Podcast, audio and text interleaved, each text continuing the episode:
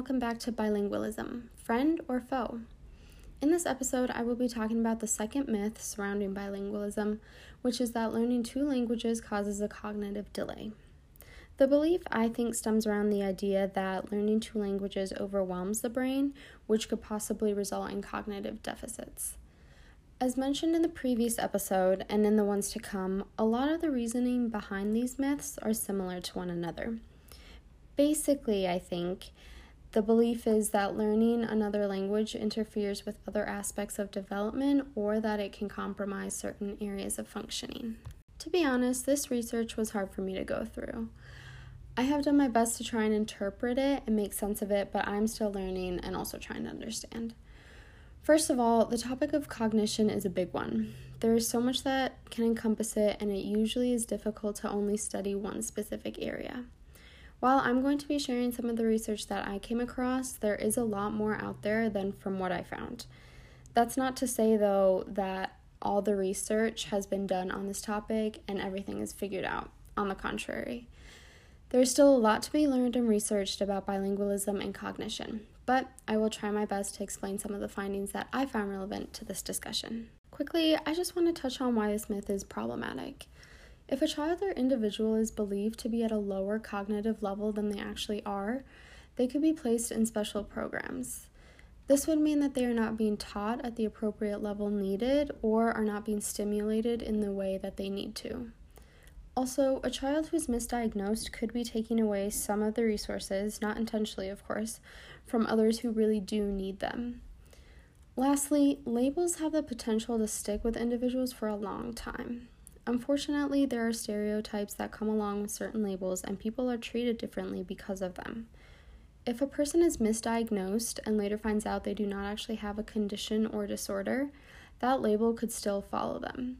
So, it is important to be careful when diagnosing and to not assume certain things based on characteristics that a person has. Okay, so research suggests that the two languages in a bilingual individual are always active.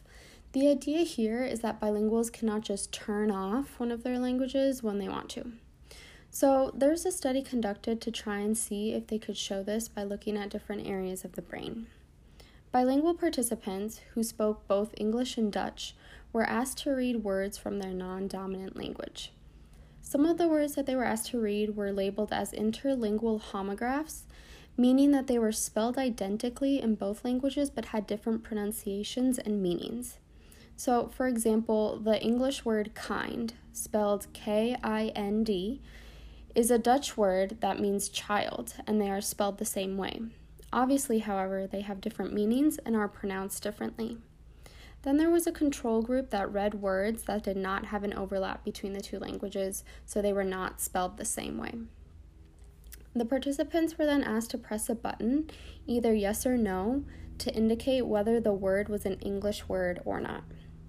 Brain activation was monitored through functional magnetic resonance imaging, also known as fMRI, which looks at blood flow in the brain to detect activity. The notion here is that when reading words that could trigger either language, there might be more activity in the brain because both languages are active. What they found in the study, generally, was that the left prefrontal cortex was activated, as well as the presupplementary motor area and the anterior cingulate cortex in those reading the interlingual homographs. Okay, so that's a lot of terms there. The prefrontal cortex is the area of the brain which is in charge of executive functions, which I will touch on later, and is one of the last areas of the brain to fully develop. The other two areas that I mentioned, the presupplementary motor area and the anterior cingulate cortex, are thought to be involved in some way or another with language functioning and were areas of activity that were noted in those reading the interlingual homographs than those in the control group. These were just some of the areas that they found to be activated when differentiating between the interlingual homographs. The authors discussed that when those areas were activated, it perhaps demonstrated that the brain was working to suppress the other language while using or thinking in the other one. This study goes into a lot more depth and honestly in levels that I don't even understand, But the point that I'm trying to convey is that it's possible that in a bilingual individual, both of the languages are constantly active in the brain, and that a person, probably both consciously and subconsciously, has to work to suppress one language when using the other. Okay, so now that I have established that it's possible that the two languages are always activated in a bilingual individual, I'm going to talk about executive functions in the brain. These are a set of cognitive functions that are important in abilities such as attention, working memory, self monitoring, organizing, planning, just to name a few.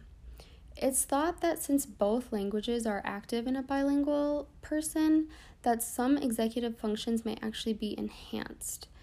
To be able to switch between the two languages, individuals must be able to switch between mental sets, otherwise known as task switching. This is basically being able to switch from one task to another. A study done in 2010 looked at bilingual and monolingual's ability to task switch. The participants were shown a fixation cross on a blank screen for a few milliseconds. Then a task cue, which was either a shape or a color gradient, appeared in the center of the screen right above where the first fixation cross had originally appeared.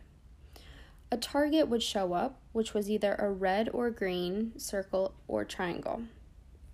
The participants then had to press a certain key depending on what they saw. So if they saw either red or if they saw a circle, they would press their index finger, and if it and if they saw green or a triangle, they would press their middle finger. The results show that the bilingual individuals were quicker to switch between the tasks and identify the targets, indicating greater mental flexibility. This could be because the bilinguals have had exposure to and practice with switching between two things as they do that with their two languages. Because it is thought that bilingual individuals may demonstrate greater mental flexibility, it is also thought that they have greater inhibition. In this sense, this means being able to suppress the other language and focus their attention on relevant things. They are able to block out the non target language, and their attention for the language that they currently use is potentially higher. So, I have already mentioned some of the executive functions and what they are, and researchers have been curious to see how bilinguals perform compared to monolinguals. Many of the tasks in executive functions relate to attention and executive control. In this particular study, researchers were looking at executive control in kindergarteners. Participants were monolingual English speakers, bilingual English and Spanish speakers, and another group that was in a language immersion school. All of these children were administered executive control tests. The bilingual children performed higher than the other two groups in subtests of memory and inhibition of attention. However, the bilinguals did not always outperform the other two groups. In a task of delayed gratification, there were no differences noted. So, this potentially suggests that there could be some executive control advantages in bilingual individuals depending on the task. Lastly, I'm just going to touch on that while researchers are interested in how bilingualism impacts the developing brain cognitively, there is also some research being conducted on how bilingualism impacts cognitive decline.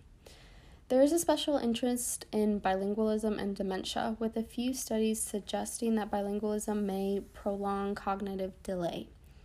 Some researchers decided to take a look at hospital records from bilingual and monolingual older adults. They found that the onset of dementia symptoms seemed to have appeared around four years later in bilingual individuals compared to monolinguals. Other researchers have found a similar trend in that knowing two languages could be a factor in the delay of cognitive resources. Again, this is also an area that needs further research, but I thought it was interesting to note some of the studies that have looked at bilingualism and cognitive delay in older adults. So, I have gone over a lot in this episode um, and covering research that was pretty dense, which I tried to make sense of, and I hope that it wasn't too confusing to follow. Like I said, cognition is very complex and there are many different aspects to it. But some of the research that I presented does not necessarily show that bilinguals are at a cognitive disadvantage or that they present with cognitive delays. In fact, there may be instances where bilinguals have a cognitive advantage. Because it is thought that bilinguals have continual practice in some of these cognitive skills, they may have a greater mental flexibility and ability to block out irrelevant information.